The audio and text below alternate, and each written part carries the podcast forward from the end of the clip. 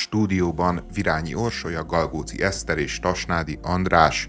A Mi Hazán kezdeményezése nyomán 18 év alattiak nem látogathatják tovább a Nemzeti Múzeum kiállítását, mert az sérti a gyermekvédelmi törvényt. Erről Csák János illetékes miniszter tájékoztatta a Mi Hazánkat, megállapítva a törvénysértést, jelentette be Dúró Dóra ezt a hihetetlenül fontos és nagyszerű politikai eredményt. Meg, megállapíthatjuk, hogy a, ki az elkötelezettebb homofób küzdelemben most a Mi Hazánk orhosszal vezet a Fidesz előtt. Most ez ilyen szőrszálhasogatásnak tűnhet, de ugye azt írta ki a múzeum, hogy nem válthatnak belépőjegyet, és az nem egyelő azzal, hogy nem mehetnek be. Uh, igen, egyébként szerintem... Hát engem ez... érdekelne, hogy személyigazolványt kérnek-e, ezt tudom, hogy ez egy probléma színházi környezetben például, tehát ki van írva az, hogy 16 éven felüliek nem vásárolhatnak, vagy ő 16 éven aluliak mondjuk nem vásárolhatnak jegyet, valóban nekik nem lehet jegyet eladni, de az egy nagyon nehéz történet, hogy azt ellenőrizd, hogy be is mentek-e az előadásra. Egyáltalán akarják ellenőrizni, tehát hogy szerintem rátapintottál a lényegre, hogy itt most lehetséges, hogy csak egy hiba a titkot egy ilyen kiskapuról, úristen, és most emiatt fognak személyit kérni. Igen, mert, mert, mert ez még gyanúsabbá teszi az esetet. Tehát ugye ennek van egy olyan értelmezése, hogy itt történt egy hiba, egy tévedés. Elsimon László, ugye a Nemzeti Múzeum főigazgatója, végignézte, a, végigpörgette a fotókiállításnak a fotóit, és azt mondta, hogy mit tudom én, nem figyelt, pont telefonált, és hát átcsusszantak ezek a képek. Vagy az is lehetséges, hogy a Nemzeti Múzeumban van egy titkos LMBTQ összeesküvés, aminek a, a Nemzeti célja... Múzeum alatt? Hogy hát, a föld alatt? Hát a, igen, de most feljöttek Járatok a föld fölé, van. és kiállítást szerveznek, aminek az a célja, hogy 18 év alatti gyerekeket megroncsanak. És, és ha nincsen a mi hazánk, és nincsen dúródóra, akkor... Ki tudja, hogy ez hova fajul? Hát igen. Ki tudja, hogy milyen terveik vannak még? Én az áldozatos munkáját szeretem, hogy valószínűleg elment megtekinteni ezt a kiállítást. Minden bizonyal. Meggyőződött igen. róla, hogy egyébként tényleg pornográf képek vannak kint. Nem. Ugye Pornográf szó nem hangzott. Nem, tudom, hogy nem, csak ugye a gyermekvédelmi törvényben ugye így összemosódnak a, a történetek. LMBTQ témájú képekről van szó, de valójában, hogyha én jól figyeltem, mert magam még nem látogattam meg ezt a, a kiállítást, akkor itt nem arról van szó, hogy így az arcunkba tolják bármilyen, nem tudom, szexualitásra utaló bármilyen képet, hanem arról van szó, hogy olyan embereket fotóznak le, akikről tudjuk, hogy LMBTQ tagok. Jó, a legdurvább kép az azt mutatja, hogy öreg transz festi a körmét. Tehát, hogy... Rúzsozza a száját. Rúzso, vagy rúzsozza a száját, igen. Tehát Szerintem egyébként, hogyha Dúró Dúra rendesen végig menne a Nemzeti Múzeumnak a kiállításán, meg Vagy a különböző bármelyiken. közgyűjteményeken, akkor ugye ennek a gyermekvédelmi törvénynek nem csak a homoszexualitás ábrázolása tiltott tevékenység 18 éven aludtiaknak, hanem az öncélú szexualitásé. Már pedig, hát El az kéne én szépen menni a Szépművészeti Múzeumban is, ott is lehet érdekességeket találni. Igen, Bizonyos igen. korszakoknak ez egészen a sajátja, de nagyon nem akarok tippeket adni, hogy hova menjen még. Például a bárba is ellátogathatna. Mert? Hát ott is van ugye azért képtár. Tehát, hogy igen, nekem is pont ez jutott eszembe, hogy, hogy hogyha ezt a tör, tehát hogy ennek a törvénynek az értelmezése az, az a jogértelmező feladata, tehát hogyha ez kimeríti a jogsértést, akkor kimeríti, akkor ez van, de akkor nagyon sok minden meríti még hát ki. Akkor kb. Komplet hogy mondjam, a felét ki lehet. Tehát, hogy Persze. maradhatnak a tájképek, a csendéletek. De itt többé Botticelliéket senki nem látja. Igen, biz, hát bizonyos... 18 év alatt, Így ugye? Van. Majd, majd fölötte eldöntheti, hogy szeretne menni. Hát 18 év alatt, amit csinálni tud ehelyett, az például az, hogy mondjuk pornót néz. Tehát el tudja ütni az időt, úgy is, hogyha mondjuk nem képtárba megy, tehát otthon is van erre megfelelő lehetőség, hogy hozzájussam olyan tartalomhoz, ami neki való. De azt például az ingyenesen... között csinálja. Így van. De hogy ezt ingyen el lehet érni, bármikor hozzáférhet, azzal semmi gond nincs, illetve, hogyha szeretne, akkor ugye meg is házasodhat. Igen, hát kitűnő törvényi szabályozás. Én bennem egyébként ilyenkor, amikor egy állami szervét a törvény ellen, az, az olyan diszonáns, vagy olyan visszás, hogy ugye a líra az hasonló jogsértésért, majd egyáltalán ez jogsértés, kapott valami 12 millió forintos büntetést. A Nemzeti Múzeumnak meg leszólt a haver elvtárs miniszter, a főigazgató elvtárs miniszter, ex-államtitkárnak, hogy, hogy ugyan már ne engedjétek be a 18 éveseket. Tehát... Alatta? Ja, bocsánat, a 17-16-15 éveseket. Tehát én érzek azért némi méltánytalanságot, hogy itt bizonyos állatok egyenlőbbek a többinél, hogy van, aki hibázhat, és, és az a büntetése, hogy, hogy Dúró Dóra egy sajtótájékoztatón foglalkozik vele, mondjuk ezt sem becsüljük le. A másik meg 12 millió forintot kap. Egy ennél kevésbé durva dologért, hiszen hiszen hogyha... azt feltételezzük, hogy könyvet kevésbé olvasnak a fiatalok, mint hogy kiállításra járnának? Hát, hát kevésbé lesznek melegek egy könyvtől lehet, mint Hát egy egyébként ez, szóval, hogy ezt nem gondolnám. Csak, igen, csak ezzel szeretnék így rámutatni arra, hogy mennyire nevetséges, hogy tényleg ilyenekkel foglalkozunk. Ahelyett, hogy örülnénk egyébként hogyha valaki tényleg szeretne egy kiállítást megtekinteni, akár fiatalon is. Hát és hogy ne, vagy... és amúgy is arról híresek a, egyébként ezek a kiállítások, hogy kardlapozzuk a lovasrendőrökkel a kiállításokat, ostromló kamaszokat. Igen. De, de egyébként, hogyha már megkérdezted, hát szerintem sokkal durvább egy képen történt öncélú szexuális mutogatás, mondjuk egy, egy akt, mint, mint mondjuk egy könyvben a 37. oldalon lévő, nem tudom én milyen meleg incselkedés, Jó, mert, mert az van, mert, nem mert az van, ebből, hogy... az ebből készült sorozatot, tehát hogyha a Sex education problémád van, akkor a, az új évadának, ugye a, annak a sorozatnak így abból tényleg tehát, hogy csak ja, mondom, hogy az a könyv, amit lefóliáztak, az, az, az abból készült sorozat egyébként megtalálható a Netflixen. Jó, Tehát, csak, csak azt, a, most ne, nem ezt akartam mondani, csak azt, hogy, hogy ránézel egy könyvre, és azért nehéz kibogozni, hogy ott a 37. oldalon lesz valami szaftos malackodás melegekkel. Hát most, hogy le van fóliázva, igen, mert egyébként ugye beülnénk a könyvesboltokba, átlapoznánk, és megkeresnénk benne, hogy van-e ilyen, vagy nincs, és azt szerint döntenénk el, hogy hazavisszük-e. Viszont egy kép azért, hát az beszédesebb ezer szónál, szokta mondani a költő.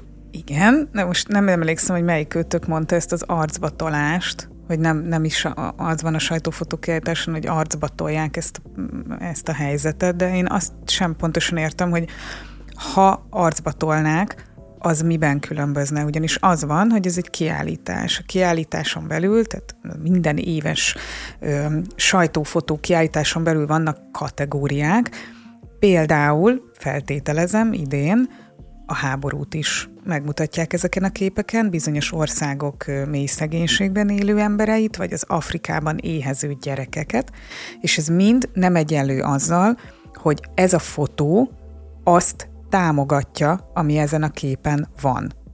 Ez a fotó azt mutatja meg, hogy mi zajlik a világban, a sajtó szemszögéből, vagyis semmi más nem csinálnak egy ilyen döntéssel, tulajdonképpen a fiatalokat, azt a rengeteget, aki egyébként közgyűjteményekbe szeretne járni, illetve ilyen időszakos kiállításokat szeretne megtekinteni iskola után, megfosztják attól a lehetőségtől, hogy azt lássák, hogy mi zajlik a világban.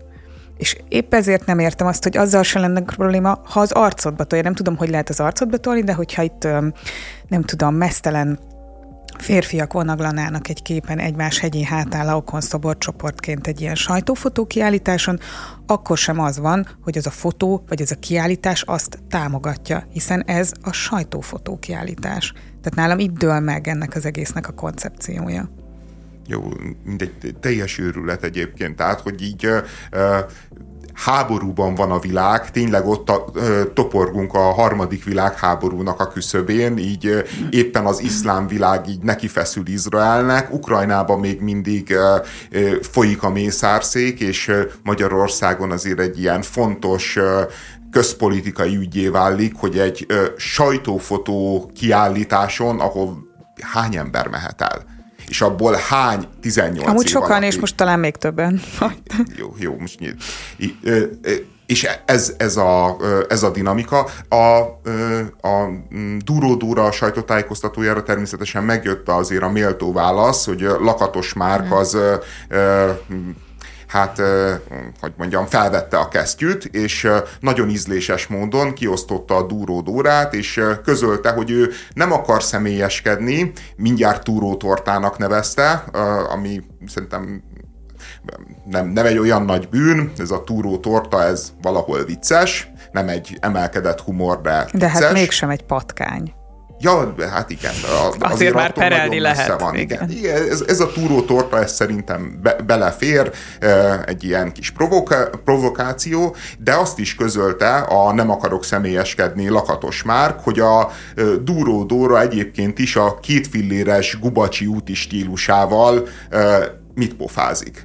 És, és én tényleg ezen gondolkodtam, hogy oké, okay, történik egy méltánytalanság, történik egy lakatos máknak nem tetsző dolog. Ő is érzi, hogy nem kéne belemenni a személyeskedésbe, és, és mégsem tud ellenállni. Mégsem tud ellenállni, és azt, azt érzi, hogy vissza kell ütni így a legprimitívebb, leg... Hát azon a módon, ami az ő körét, vagy az ő buborékát érdekli és meghatja. Csak azt nem veszi észre, Ami bele, ez... belemászik a duró durának a nőiségébe. Tehát, hogy azért itt, itt Lakatos Márk van szerint. Szó, hogy Lakatos Márk szerint mászik bele a Duró Dura nőiességébe, és Lakatos Márk üzletfelei és baráti köre szerint mászik bele.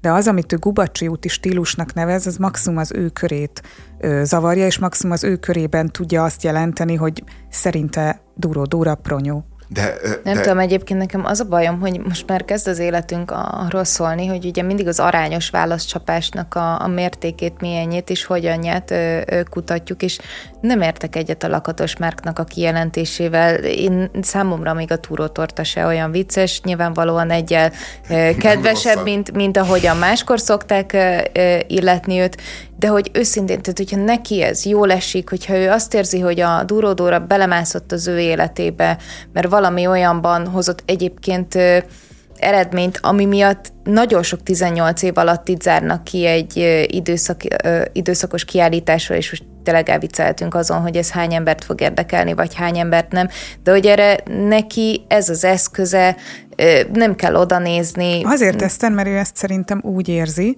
hogy ez a döntés, vagy ez a sajtófotó kiállítás bizonyos képeinek megtekintésének korlátozása, hűha, ez a melegek érdekeit sérti, mm. és akkor Lakatos Márk, mint meleg stylist kell, hogy megszólaljon, csak szerintem a probléma itt van, hogy ez nem, nem a melegek érdekeit hát sérti feltétlenül ez a történet. Egy ilyen helyzetben a a kultúrának vagy a művészetbe való ilyen szintű beleszólás, mindig beleszólnak, és sőt, szerintem egyébként szóljanak is bele, de ez az értelmetlen korlátozása, ez nem a melegek érdekei ellen van ilyen szempontból, és azért én nem gondolom, hogy lakatos már kell legyen a szószólója ennek. Természetesen, hogy legyen neki is véleménye, csak azt ne tematizáljuk, hogy ez egy meleg jogi kérdés, hogy a sajtó által megjelenített képeket a világból, azokat megtekintheti-e egy kiskorú, esetleg rábízzuk-e a szülőjére azt, hogy ez a gyerek milyen kiállításra jár, vagy milyen kulturális programokat, tehát hogy miért nézzük óvodásnak a felnőtt lakosságot, hogy nem tudja a gyerekeit nevelni, mondjuk van erre példa, persze, tehát én, én inkább ezt érzem problémának, amúgy is problémának ezek mindent a lakatos meg megszólalásában, de ezt főképp, hogy ő ne baj, tematizálja ezt szerintem. Az a baj, hogy ebben egyrészt igazad van, másrészt viszont tényleg ott van, hogy a gyermekvédelmi törvény az valóban támadja a meleg közösségeket. Értem, csak most egy jelen helyzetet néztem, ami egy kiállítás megtekintését korlátozza. De, de ez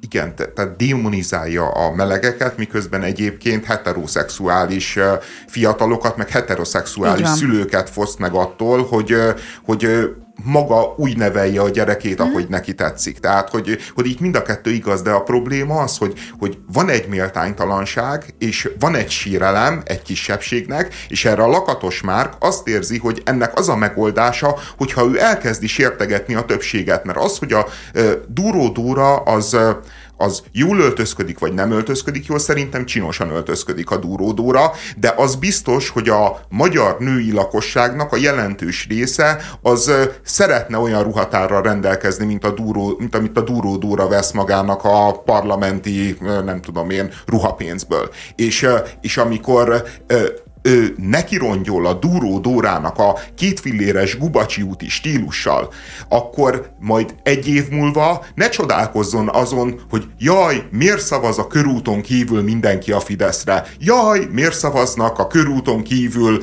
a különböző homofób dolgokra, miért nem értékelnek bennünket nagyszerű melegeket? Hát azért, Iszonyú mert snob, mostan pof, lenéző, most, hát pofán köpi, pofán köpi a magyar társadalmat, pof, pofán köpi a magyar nőket. Tehát, hogy az, Mert az ha neked mondani... nem passzol a cipőd ugye az öveddel, akkor te nem lehetsz nem tudom, megfelelő döntéshozó, vagy nem lehetsz egy értelmiségi, nem tartozhatsz az ő köréhez, nem? De ti amúgy valóban gondoljátok, hogy ez bárkit is érdekel, azon kívül, hogy nyilvánvalóan nagyon sokan látják, vannak, akik azt mondják, hogy nagyon jól megmondtad, szívünkből beszéltél, vannak azok, akik azt mondják, hogy te egy végtelenül prostó vagy, hogy személyeskedésbe mész nem, bele. Szerintem ebben igaza van az Andrásnak, ez tök sokat árt a meleg közösségnek is, illetve amikor ilyen helyzetek kerülnek napirendre, akkor ezt... Meg ez egy attitűd, ez önmagába, mm. szerintem önmagába is vérforraló, meg bicskanyitogató, de az a helyzet, hogy ez egy attitűd. Ez egy attitűd, ahogy közlekedik a lakatos márk, és egyébként nagyon sok uh, ilyen ballipsi értelmiségi a világba, ami egész egyszerűen megágyaz annak a proli dünek, meg annak a uh, uh, egyébként teljesen legitim felháborodásnak és elégedetlenségnek, amit a Fidesz aztán becsatornáz a maga hatalmi gépezetébe. De most keverjük a ballipsi ö, értelmiséget azzal, hogy van egy celeb stylist, akinek a kijelentésével tényleg egyáltalán nem értek tudod, egyet, hogy ezek szatyrok, Eszter. Pontosan ez tudod, hogy a, attól, hogy nem tudom, tehát hogy, hogyha nem a Fideszre szavazol, akkor bizonyára Molnár Áronnal vagy egy szatyorba. Tehát ezekből nagyon nehezen tudod kiszedni az embereket, vagy szétszálazni azt, hogy akkor ki, ki az, aki lakatos már hívő, és ki nem. Ez, ez egy klub lesz. Meg ez egy attitűd szerintem. Az Ukrajna területén fennálló fegyveres konfliktusra, illetve a humanitárius katasztrófára tekintette, valamint ezek magyarországi következményeinek az elhárítása és kezelése érdekében hozott kormányrendelet hatája, illetve a veszélyhelyzet ideje alatt a honvédelmi miniszter egyedi döntésben engedélyezhet egyenruhát és rendfokozatot a korábbi jól meghatározott személyeken túl is, azaz gyakorlatilag bárki számára. Tehát ami most történt, az az, hogy bárki bármikor kérvényezheti, hogy neki legyen egy egyenruhája, rendfokozata, és ezt hordhassa ő. Én akarok ilyet.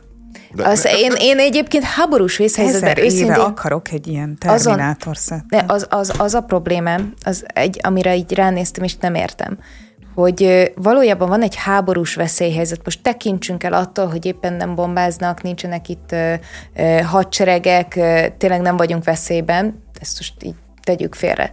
Amennyiben ez a helyzet lenne, akkor a civil lakosságot a, a katonai erőktől ugye az egyenruha fogja megkülönböztetni. Egészen más, persze attól is tekintsünk el, hogy a nemzetközi jogot mennyire tartják be háborús ö, események ö, közben, de egészen más szabályzat vonatkozik arra, hogy a civil lakossággal hogyan lehet, a civil lakossággal szemben hogyan lehet fellépni, illetve a rendvédelmi ö, dolgozókkal hogyan lehet ö, fellépni, amikor egy katonai egyenruhát magadra öltesz, akkor te megszűnsz civilnek lenni, hiszen azt a másik katona nem tudja eldönteni, hogy neked csak külön engedélyed van, és csak be akartál és öltözgetni. Hogy igen, de gondolod, hogyha háború lenne, Persze most ezzel megnyílik a lehetősége ennek, de hogyha én borzasztóan szeretnék egy de szűkített fazonú terepmintás cuccot, hogy amikor háború van, akkor én abba fogok flangálni a keletibe? Én nem tudom, de a lehetőség. Mert hogy hülye nem vagyok, érted, hogy abban a helyzetben különböztessenek meg, és higgyék azt, hogy én három darab AK-40 hatossal fogom megvédeni 47-es. őket. Hetes, tudtam, hogy elrontam, igen. A, ö, szerintem nem ez a probléma, nem az, e, nem az emberjogi része, hogy, hogy majd szegény civilt le fogják mészárolni a gonosz katonák, akik nem is léteznek. De hanem, nyilván csak, hogy ez is benne van, ezt a lehetőséget megteremtettük. Hát ez szerintem ez egy nagyon-nagyon elméleti lehetőség, meg az a helyzet, hogy szerintem az az ember, aki a Csák miniszter úrnak a, vagy nem Csák, mindegy, Szalai, Szalai miniszter úrnak a haverja, és kap egy ezredesi egyenruhát, szerintem ő nagyon gyorsan le fogja venni, hogyha így Magyarország határai felé Erre próbáltam utalni, igen. Igen, tehát hogy ne, nem, nem ez a probléma, hanem az a probléma, hogy, hogy van egy, egy szakma, ami több, mint szakma, egy hivatás. E, az emberek, akik a honvédségbe dolgoznak, az életüket teszik fel adott helyzetben, adott esetben az ország határainak védelmére. Az, hogy az az egyenruha, az az több, mint, mint mondjuk egy BKV ellenőrnek a munkaruhája, azt szerintem talán nem kell magyarázni. Az, hogy egy rendfokozat mit jelent ebben a világban, hogy azt jelenti, hogy adott helyzetben életről és halálról dönthetsz, mert neked több stráfod van, és mondhatod azt, hogy Béla, te indulj arra a golyózáporba, te meg hátra a biztonságban. Ez, ez, ez egy olyan nagyfokú bizalomra, olyan nagyfokú tiszteletre épül, hogy ez tud működni egy hadsereg esetében a lövészárkokban, amit az ilyen típusú uh, működés, amit uh, ők csinálnak, az végtelenül rombol. Tehát egy háborús vészhelyzetben, igen, egy háborús vészhelyzetben megcsinálni azt a magyar hadsereggel, hogy kvázi azt mondani, hogy, hogy te két évtizede dolgozol azért, hogy legyen egy, mit tudom én, egy ezredesi rangod, de holnap után a miniszter úrnak a nem tudom én milyen ivócimborája lehet, hogy őrnagy lesz, és már ő fog neked. Vagy valakinek a férje esetleg a lezredessé válik. Igen, de, de most legalább a, a Novák Katalin köztársasági elnöknek a férje az részt vett egy kiképzésen, tehát hogy, hogy legalább még azt látjuk, hogy ő valamilyen módon vállalt is valamit, időről időre bemegy, gyakorlatozik, mit tudom én, tényleg komikus, hogy a lezredessé nevezték ki, azt hiszem, hogy a lezredessé mm-hmm. nevezték ki, de, de, de hát ez a szabályozás, ami gyakorlatilag azt mondja, hogy minthogyha az egészségügyi miniszter kapna egy olyan jogosítványt, hogy ő bármikor bármelyik haverját megbízhatja azzal, hogy, kor, hogy, hogy levezényel egy szívműtétet. Hát, hogyha éppen érdekli, nem tudom én, Lacikát, hogy milyen is egy szívműtét, milyen azt megcsinálni, próbált ki. De valójában nem, csak felveheti az orvosi köpenyt és sétálgathat abban. Nem, de, de e, ez a különbség a katonai egyenruha meg az orvosi köppeny mögött, hogy neked, hogyha stráfjaid vannak, akkor neked hatalmad van. Tehát az nem olyan, Jogosultságokat ad. Az jogosultságokat ad, te ott parancsolhatsz. Tehát, hogy itt ő, ő nagyon-nagyon szélesre tártak egy olyan ajtót, ami egyébként simán vezethet a magyar honvédség demoralizálásához, amiért egyébként az elmúlt időben elég sokat tesz a magyar kormányzat. Holnap minden szentek, csütörtökön pedig halottak napja. Ez az a hét, amikor sokan ellátogatnak a temetőkbe, elhunyt szeretteikre emlékeznek, gyertyát gyújtanak. Az angol száz kultúrában mindeközben ma a kóbor lelkek kelta ünnepe, azaz Halloween estéje vár ránk.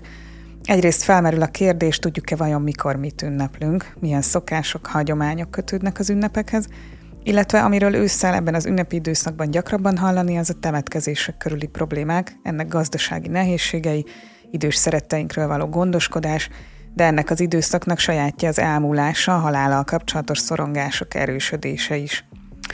Szóval most arra gondoltam, hogy, hogy bedobom ezt a rakat dolgot, és csapjatok le belőle arra, ami érdekes szerintetek. Tehát úgy van, hogy ma van Halloween napja, ma, ma, ma kell, hogyha valaki így kell, kellően amerikanizált tököket faragni, meg...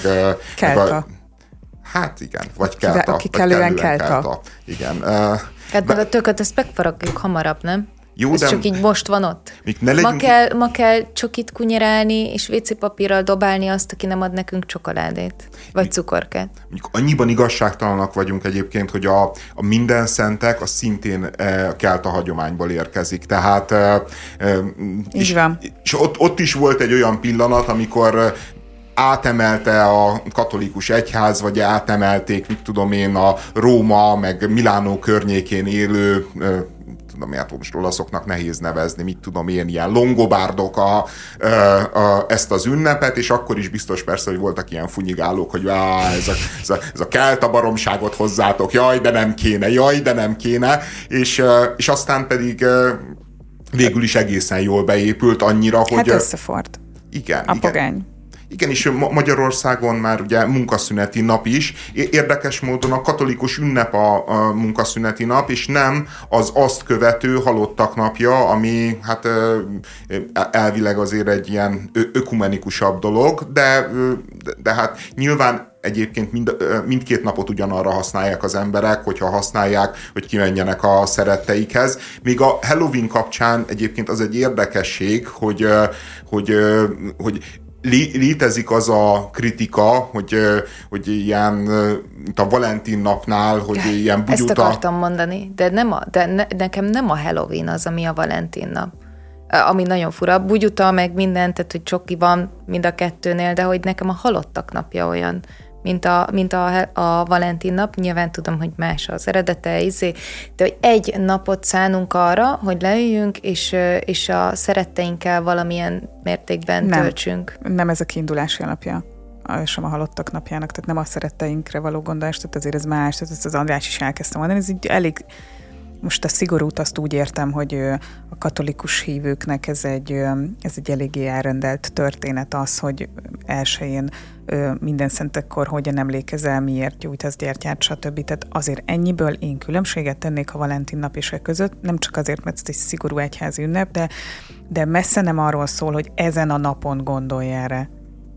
Nem tudom, nekem az volt az érzésem, és most elárulom, hogy én, én nem vagyok vallásos, hogy tényleg mindig ebben az év ebben időszakában mentünk temetőbe, és én nekem mindig az volt az érzésem, hogy gyönyörű, tehát vannak olyan temetők, amik ilyenkor kifejezetten szépek, végig látogattuk azt azon család részeinket, akiket én akár nem is ismertem, és nagyon jó volt ezeket a történeteket meghallgatni. Tényleg ilyen szempontból semmi kifogásom nem volt ellene. Csak egy kicsit azt éreztem, hogy, hogy ez megint ad egy olyan felhatalmazást, nem tudom, hogy nem, nem járunk a temetőbe egész évben mondjuk, nem vagyunk ott, nem ápoljuk a sírt, nem ápoljuk az emlékeket, azon az egy napon megtesszük ezt a gesztust, és aztán utána visszavonulunk még egy évre, amikor újra kezdjük ezt az egészet, tehát nekem nem a vallási részével van problémám, mm. mert igen, tehát hogyha valaki ezeket szigorúan tartja, és ez egy lelki megnyugvást ad neki, akkor az egy egészen másik történet valláson kívüliként, viszont azt érzem, hogy ez tényleg az a nap, amikor így egy dedikált napot szánunk az évben valamire, aminek egyébként én azt gondolom, hogy a, a szívünkben kéne lenni folyamatosan. Hát én, én szerintem meg pont jó. Tehát az a helyzet, hogy hetente kijárni a temetőbe, az szerintem, ha csak nem 80 éves az ember, és, és egyébként az egészségügyi sétájával összeköti, azért paradolog. Tehát, de azt gondolom, hogy hetente kell kijárni, tudod András, de hogy az van, hogy amikor gondolsz a szeretedre, és azt érzed, hogy most ez éppen időszerű, akkor ki tudsz menni a temetőbe, meg meg tudsz gyújtani egy gyertyát ezen kívül Vagy is. ezt megteheted otthon is, tehát nem teszünk e, abban különbséget, hogy ehhez az egyházi ünnephez, amihez tartoznak pogány hagyományok is, illetve nagyon erős akár ilyen kulturális szokások itthon is. Ennek vele járója az, hogy rendbe tedd a sírt. Tehát rendbe tedd az elhunyt szeretted jelenlegi környezetét. Vagy ha a katolikus tanítást nézzük, akkor imádkozz azért, aki például úgy hunyt el, hogy bűnbocsánatot nem ö, nyert még. Ö, ennek része az, hogy mondjuk az év egy napján ö, rendbe teszed ezt a dolgot az egyházi tanítás szerint, a sírt. Ez nem azt jelenti, hogy te az év maradék 364 napján nem gondolsz rá, vagy nem gyújthatsz gyertyát otthon. Tehát akár ebben is különbséget tehetünk. Mint hogy a Valentin nap se jelenti azt, hogy egyébként nem cirógatod meg a csajodat, csak hát az egy ilyen dedikált Csak azért nap már arra, hogy... vacsorázni nem viszed. Igen. Hát Ott oda tolsz egy csokit is az orra alá, nem? Ja, ja, ja. csokival megúszol mindent, meg virággal. Én, én nekem ez, ez az egész, egyébként ez az egész temetősdi egy, egy, egy ilyen nyomasztó dolog. Tehát én, én, én saját magam kapcsán, hogyha távozom a világból, remélhetőleg ez minél később lesz. Én mindenképpen olyan temetést szeretnék, ahol, ahol nincsen egy ilyen temető, nincsen egy ilyen lerakat, ahova el kell, vagy el kötelező mennie mondjuk évente egyszer a gyerekeimnek, vagy a, mit tudom én, az unokáimnak, hogyha lesznek, hanem, hanem valahogy vége a létezésnek, akkor szűnjön meg, oldódjon fel az ember egy, nem tudom én, egy szórás Hát, egy festményben, egy, egy gyémántban. Hát na az... Már, a, már minden van. Hát az megtisztelő lenne. Tehát, hogyha van olyan választás, hogy mondjuk egy festménybe feloldódhatok, akkor, akkor az... Csak 18 éven aluliak ne látogassák azt a kiállítást, amin az a festmény ki van állítva. Hát nagyon remélem, hogy olyan festmény lesz, amit 18 éven aluliak nem nézhetnek. De te, tehát, hogy én, én, én ezzel kapcsolatban én egyáltalán, tehát, hogy szerintem mindenféle ilyen elvárás, meg ilyen konformizmus, hogy itt ki kell menni, évente egyszer rendbe tenni a sírt, stb. egy olyan, olyan hihetetlenül felesleges gesztus harmaz, ami, mert abban teljesen igazad van, hogyha szeretsz valakit, ha valaki szeretted meghalt, tehát arra azért az nyilván nem minden nap, de időről időre bizonyos helyzetekbe eszedbe jut, bizonyos esetekben jó érzés rád gondolni, és így jó érzés abba belegondolni, hogy valójában így élő is tovább, hogy így az emléke ott van veled, ott kísért a gondolataidba, ott kísért a, akár a döntéseidbe, meg a mindennapjaidba. Én, én, én ezt az egész temető dolgot, meg a temetés dolgot, hogy ilyen síremléket állítsunk magunknak, mert tudod, hogy mi olyan csodálatos emberek voltunk, hogy, hogy, hogy nekünk kell egy, egy kis szentély, ahova járulhat a család, és, és, és megemlékezhet a nagy emberről. Vagy nézheted szerintem. úgy, hogy, hogy valamilyen mementója van annak neked. Tehát, hogy, hogy van, akinek ez mást jelent, mm-hmm. tehát, hogy nem feltétlenül az öntömjénezésnek egy ilyen direkt formája.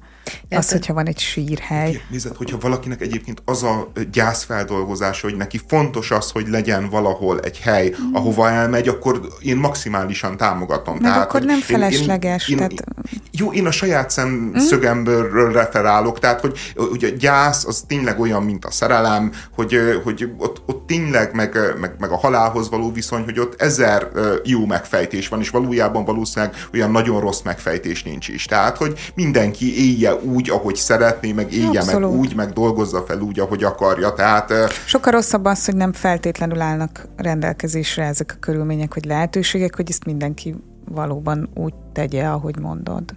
Tehát igen, most a... itt a gazdasági szempontokra gondolok, hogy, a... hogy mi van a temetkezések körül. Hát igen, mert az van, hogy én néztem egy kimutatást, hogy 2019-ben egy átlagos temetői szett, ne, nem tudom, hogy ez mit akart, szerintem nem koporsos temetést, hanem csak így a legalapabb burnásat, az 230 ezer forint volt. Most kett, igen. Most ugy, ugyanez 410. De most úgy, én tegnap este néztem, pont a híradóban volt egy összefoglaló, és ott három különböző temetkezési vállalkozó nyilatkozott, ott mondta az egyik, hogy most azért választják az urnásat, mert nagyjából 100 és 200 ezer forint között kijön egy urnás temetés, és most 300 valahány ezer forintot mondott indulásnak legalapabb, legalapabb koporsósra. Aha, ja, ugye akkor ez a koporsosnak az ára, ez a... Szerintem igen, igen. Aha.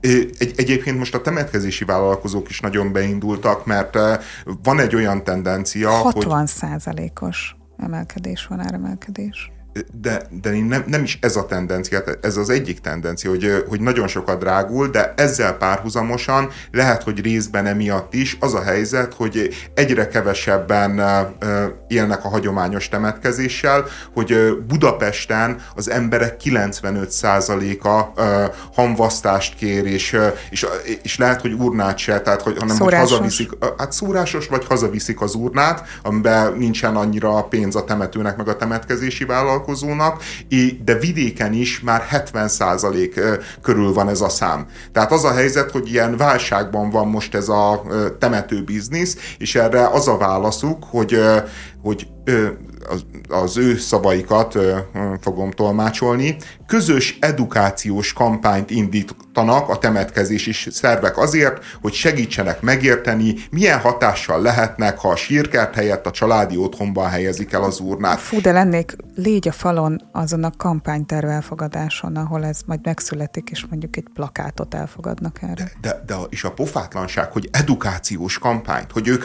ők majd megtanítják az embereket gyászolni. Meg. Igen, tehát hogy, hogy van valami, ami tényleg végtelenül személyes, végtelenül a te dolgod, a családodnak a dolga, de itt van a temetkezési vállalkozó, aki edukációs kampányt indít, hogy te nála költsél pénzt, mert te azzal nagyon-nagyon jól fogsz járni.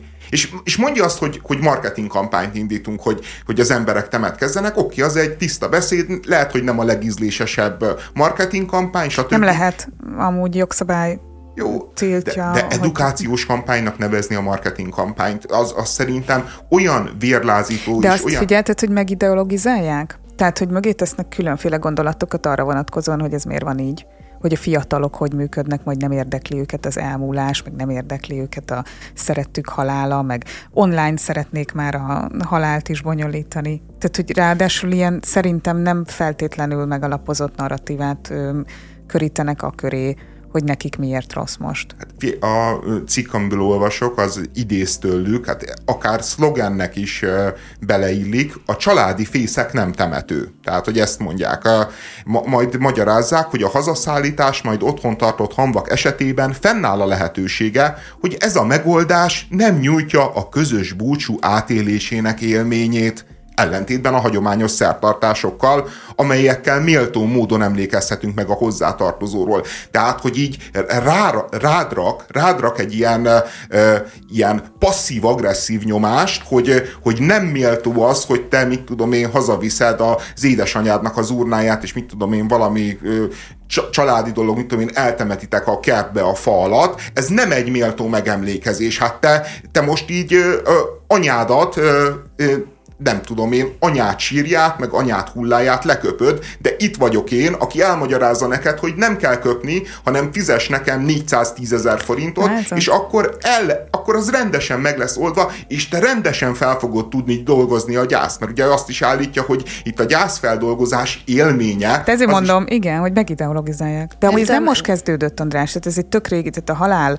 mint biznisz, tehát nem tudom, 20 éve megy a dzsungel könyve, amiben a, hívt fel a kegyelet egyletet. Tehát ezt a Geszti megírta, hogy mit, tehát, hogy gyakorlatilag mi zajlik a temetkezési vállalatokban. Tehát nekem egyből ez a, ke- és kesejűként van, ugye, dög kesejűként van ábrázolva a temetkezési vállalkozó. Csodálatos. Az is egy, egy kicsit túlzás.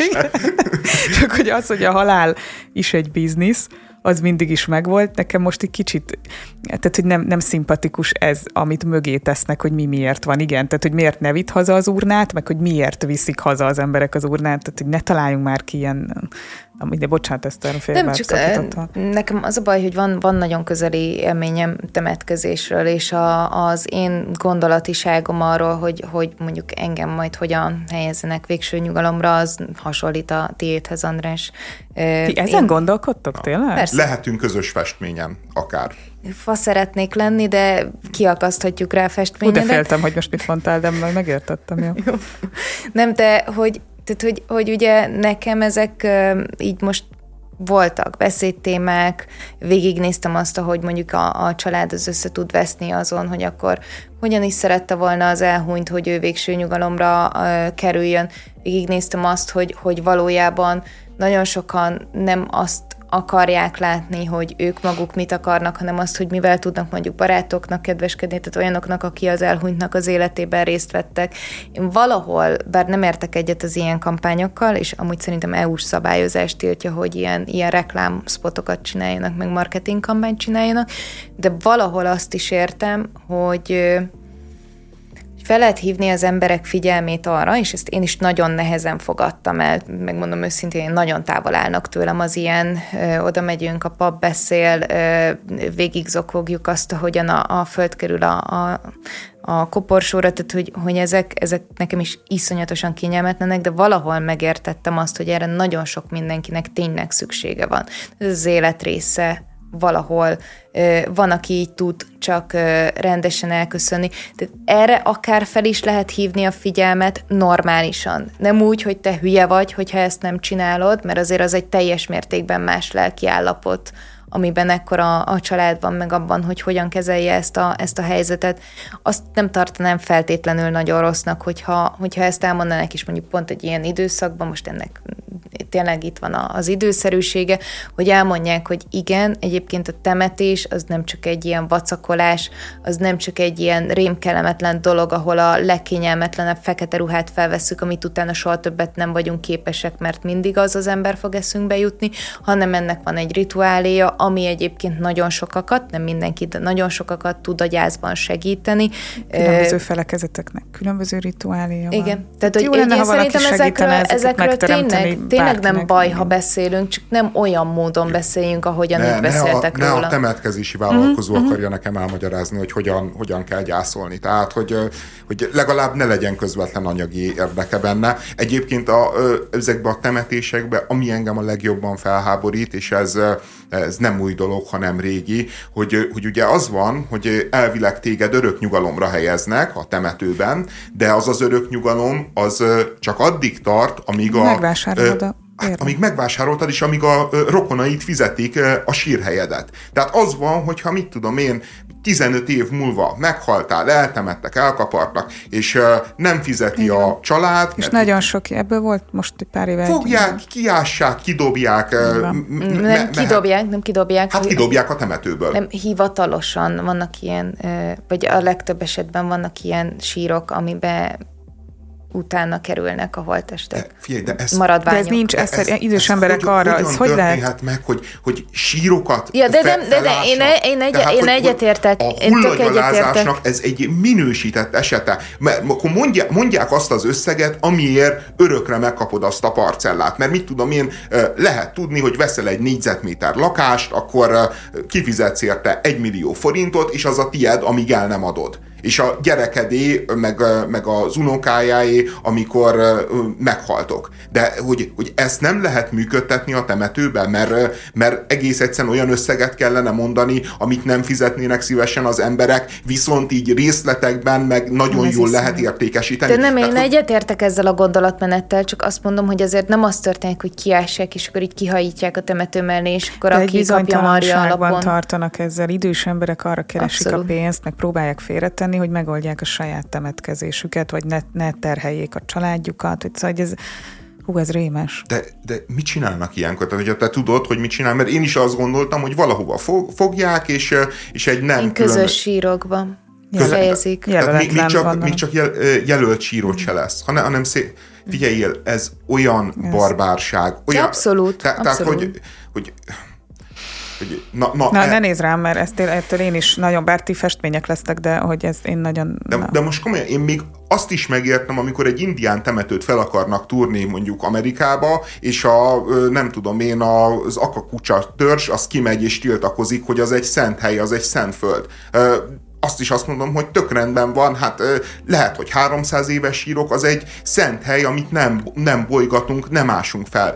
És, és a, egy temetőben, és még csak olaj sincs alatta, mert nyilván a sok pénz az, az elveszi az embernek mindenfajta erkölcsi érzékét, hát, de még csak közt, olaj sincs mert alatta. nem közterület tulajdonképpen, nem ez az alapvető probléma? Tehát a temető el van kerítve, le van választva egy rész valahol, az valakinek a tulajdonába, valakinek az üzemeltetésébe Igen. tartozik.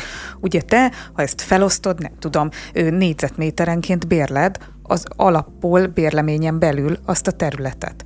Tehát e, e, igazából szerintem ez a legszürreálisabb része ennek a dolognak, hogy, hogy a te tested fölött a halálod után is valaki ilyen szempontból rendelkezik. Valójában De milyen az, jogon? Történik, az történik, csak hogy egy kicsit boncolgassuk ezt a történetet, hogy ugye van bizonyos meghatározott számú temető, nyilván lehet újat nyitni, nyilván lehet ezeket bővíteni, de azért csinálják ezt, mert mert ez elfogy, tehát mert a sírhelyek pénz, száma elfogy. Nem, mert a pénz, pénzért is, a pénzért pénz. is. Nincsenek én, szabad területek. Figyelj, mondom, én, én, én azt hiszem, hogy, hogy ebben az évben az összes olyan dolgon így túlestem, ami így a temetéssel, a, a különböző szavakkal kapcsolatban, amiket ilyenkor az emberek mondanak, a, a kiakadástól kezdve a gyász összes szakaszát végigjártam. Igazad van, András, hogy ez pénz. E, ezen én is kiborultam. Beszélgettem er, erről emberekkel. Ugye itt azért nem az van, hogy három évente be kell fizetni azt a, a bizonyos összeget, és e, e, innentől se értek egyet a történetet, hanem csak mondom, hogy vannak, van? hanem hogy egy, egy emberöltőnyi, tehát hogy már év, amikor... 15, 15 év. év. Körülbelül ilyenek vannak. 20 Én úgy max. tudom, hogy azért meg lehet váltani úgy is, hogy nagyjából meglegyen a két generációs különbség. Tehát És a... utána mi van? Értem, utána az van, hogy ha még a családban valakinek fontos, akkor, akkor azt még ki tudja váltani. Nem értek ezzel a történettel egyet, csak azt mondom, hogy ezeken a kiakadásokon túl voltam. Nagyon sok mindenkinek ez például nem annyira fájdalmas, míg másoknak pedig ez nagyon fájdalmas, és szerintem itt kanyarodjunk vissza ahhoz, hogy senki nem mondja meg, hogy ki hogyan tud gyászolni, meg hogyan nem tud gyászolni, hogy kinek hogyan fontos a sírhely megváltása, és, és, és nem fontos nem tudom, én, én, én, én ezt az egyet tanultam meg, hogy itt tényleg mindenkinek a, a véleményét illik elfogadni, és valahol ahhoz, a, ahhoz az irányhoz közelíteni, ami a legkevesebb embernek fáj. Nem kell mindenki vélemény. A temetkezési vállalkozónak a, a, a pénzéhes profit maximalizálási szempontjait nem kell elfogadni. Lehet, hogy ö, emberek ö, egy jelentős részének tök mindegy, hogy ö, kihajítják őket ö, 15 év múlva a sírhelyükről, vagy mindegy, hogy a családtagját kihajítják, de, de, de hogy mondjam, hát azért vannak egyetemes értékek, és a halál, meg, meg van egyetemes szakralitás, és, és ez, egy, ez egy szakrális dolog. Ebben nem, nem lehet beletaposni, és nem lehet azt mondani, hogy hát itt mindenki, mindenki csináljon úgy, ahogy jól esik. Hát, hogyha ő vállalkozó, és így tud pénzt keresni, akkor keressen így pénzt, te megkeressél majd olyan vállalkozót, aki... Szükség van rá, tehát kell ehhez lebonyolítás. Tehát ne, ne tagadjuk meg a létjogosultságát a temetkezési vállalkozóknak sem, meg más kérdés az, hogy te milyen típusú koporsót vásárolsz mondjuk, vagy milyen sírboltot, hmm. vagy nem tudom. Tehát az alapvetés szerintem az emberi test körül zajlik. Et, illetve szerintem Hát figyelj, mondjad egyébként fejezett be, mert a Matthew Perryről beszéltünk volna, de összesen egy percünk van, tehát hogy a Matthew Perryről nem fogunk tudni beszélni.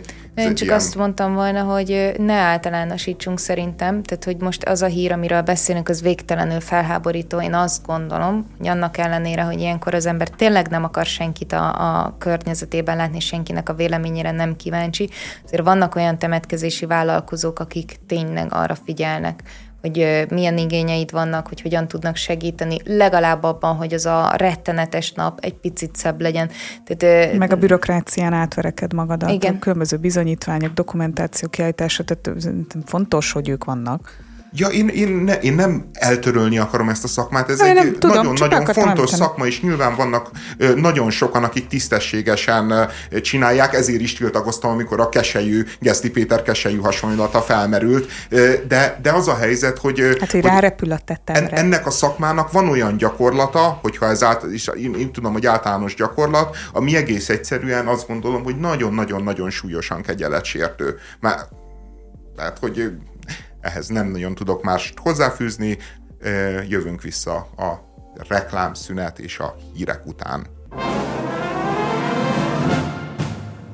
A német belpolitikáról fogunk beszélgetni, ahol az elmúlt hetekben bontott zászlót egy új baloldali párt, amit már is 4 és 12 százalék körül mérnek a közvélemény, vagy között mérnek a közvéleménykutató intézetek, ami alapvetően rendezheti át újra a belpolitikai erőteret azt is érdemes tudni erről a pártról, hogy a megkérdezettek 27%-a mondja azt, hogy elgondolkodna a rájuk való szavazáson, hogy miért izgalmas ennek a pártnak a megjelenése. Azért, ja, miért izgalmas egyébként egyáltalán német belpolitikai dolgokról beszélgetni. Én, én nekem kifejezett szándékom, hogy általában hogy az ilyen francia-német témákat próbáljuk beemelni a műsorba, azért, mert mert úgy van, hogy a magyar belpolitika az nyilvánvalóan nagyon meghatározza az életminőségünket. És szuper izgalmas is. Szuper izgalmas is, egy végtelenül jó trash reality a magyar belpolitika, és, és még tétje is van, mert, mert túl mert azon, élünk. Hogy, igen, mert túl azon, hogy a közérzetünket elcseszi, ezen túl hát egzisztenciálisan is és ezer módon érint bennünket, viszont történelmi távlatban vagy történelmi léptékben az igazán izgalmas dolgok azt hiszem, hogy azért nem Magyarországon zajlanak, hanem hanem Franciaországba, meg Németországba, ők azok a centrumországok, amelyek hát időről időre hol lángba borítják Európát, hol nagy stabilitást hoznak Európának, ugye Napóleont köszönhetjük a franciáknak, két világháborút a németeknek, tehát mindenképpen olyan, olyan két szintér, amit, amit érdemes figyelni, és vigyázó szemeinket Berlinre meg Párizsra vetni. Különösen fontos ez most, hogy úgy tűnik, hogy Németországban is van egyfajta ébredés, szembenézés, válság nevezzük bárhogy, aminek a legutóbbi válság tünete az, hogy, hogy a Hamas támadása után és az arra érkező izraeli válaszcsapás kapcsán tízezres tömegek öntik el különböző német városoknak az utcáit, és hát Izrael ellenes, meg, meg antiszemita szlogenek mellett vonulnak fel, amit, amit nem láttunk Németországban, hát most már ennyi ideje is, 70 éve vagy 80 éve hasonló történetet, és most ilyen értelemben is egy kicsit, minthogyha újra élednének a múltnak a démonai. A, a, az a német elit, amelyik, amelyik egyébként nagyon, nagyon kemény valóságtagadásban volt, és és, és, és egyébként meg egy végtelen humánummal, amit értékelni kell, meg, meg és az a német emberekben levő humánumra, meg lelkismeretre, furdalásra alapozva egy végtelenül humánusnak tűnő gesztussal ugye meghirdette a Willkommen kultúrt. Most ez a német elit, és azt tegyük zárójába, hogy ez a Willkommen kultúr azért valójában soha nem volt pusztán csak egy önzetlen gesztus, hanem, hanem volt a német iparnak, meg a német munkaerőpiacnak egy iszonyatos éjsége a, a munkavállalókra, egy iszonyatos éjség arra, hogy letörjék a béreket, és hát a kettő dolgot azt egy ilyen jó áru kapcsolással összefűzték. De... Úgy, hogy ez már korábban elindult. Igen, de, de, de a német társadalom és, és, e, és ezt szerintem mindenképpen va, valahol jó látni, hogy, hogy rezonálni tudott ezekre a pozitív hívószavakra, és, és befogadtak az elmúlt években majdnem három millió menekültet, viszont ezzel kapcsolatban olyan mennyiségű társadalmi feszültség halmozódott fel, amit egyrészt látunk most az utcán, amikor vonulnak palesztin zászló alatt, és skandálják, hogy a folyótól a tengerig egy ország, vagy Palesztina lesz, ami gyakorlatilag Izrael megsemmisítésére való politikai gesztus. Másrészt abban is látjuk, hogy átformálódott a német belpolitika, hogy ami elképzelhetetlen volt még a 90-es években, hogy a CDU-tól jobbra legyen egy, egy erős, markáns jobboldali párt, nem, sőt, hát egy rendesen nemzeti radikális szélsőjobboldali párt, az, az már a valóság. Tehát ma, ma már annyira valóság egyébként, hogy az országban talán a második, harmadik legnagyobb párt az AFD. És és az is jelzi egyébként, hogy, hogy valami komoly szembenézés, meg komoly válság van, hogy, hogy az a német elit, amelyik tényleg példamutatóan összezárt, vagy, vagy akár mondhatjuk úgy, hogy ijesztően összezárt például a sajtóban a különböző menekült, meg willkommen kritikus álláspontokkal szemben. Most annak a sajtónak az egyik zászlós hajója, a Bild jelentkezett azzal, hogy, hogy egy felhívást tettek közze, közré, amihez más sajtótermékek is csatlakoztak, és ez a felhívás hát öt évvel vagy tíz évvel ezelőtt a kb. egy ilyen nemzeti radikális szélsőjobboldali pártnak a programja lenne. Olyanokat mondanak, olyanokat fogalmaznak meg ebben a 50 pont. 50, 50 pontban, hogy használjuk a kérem és köszönöm szavakat, örömmel rázzunk kezet üdvözlésként vagy búcsúzásként. Aki tartósan itt akar élni, annak meg kell tanulnia németül. Csak akkor értjük meg egymást, ha egy nyelvet beszélünk. Aki alkotmányunkat és jogrendszerünket nem kötelező, érvény, nem kötelező érvényű ajánlások gyűjteményének tekinti, az hagyja el Németországot mi hamarabb tehát ilyen nem mondások... húzunk fátylat a fejünkre, egymás, mi egymás szemébe nézünk, nemtől függetlenül van valami ilyesmi Igen. Is. A férfiaknak szabad szeretniük a férfiakat, a nőknek pedig a nőknek, akinek ezzel problémája van, az maga a probléma. Szeretni és szeretni hagyni. E, ez egyébként e, egy szerintem teljességgel vállalható, és egy nagyon-nagyon humánus 50 pont, tehát a szélső jobb oldalnak a túlzásai nincsenek benne, de az a helyzet, hogy hát egy nagyon-nagyon nyíltan muszlim ellenes és az iszlám extrémizmussal szembe helyezkedő álláspont. A, hogy, hogy milyen, milyen erősek ezek a mondások, azt Például azzal akarom jelezni, hogy vannak olyan szociológiai kutatások, hogy Németországban a, a muszlim lakosságnak hány százaléka mondja azt, hogy az alko- a német törvények az erősebbek, mint a Koránnak az előírásai. És hát így a 70-50 százalék között mérik.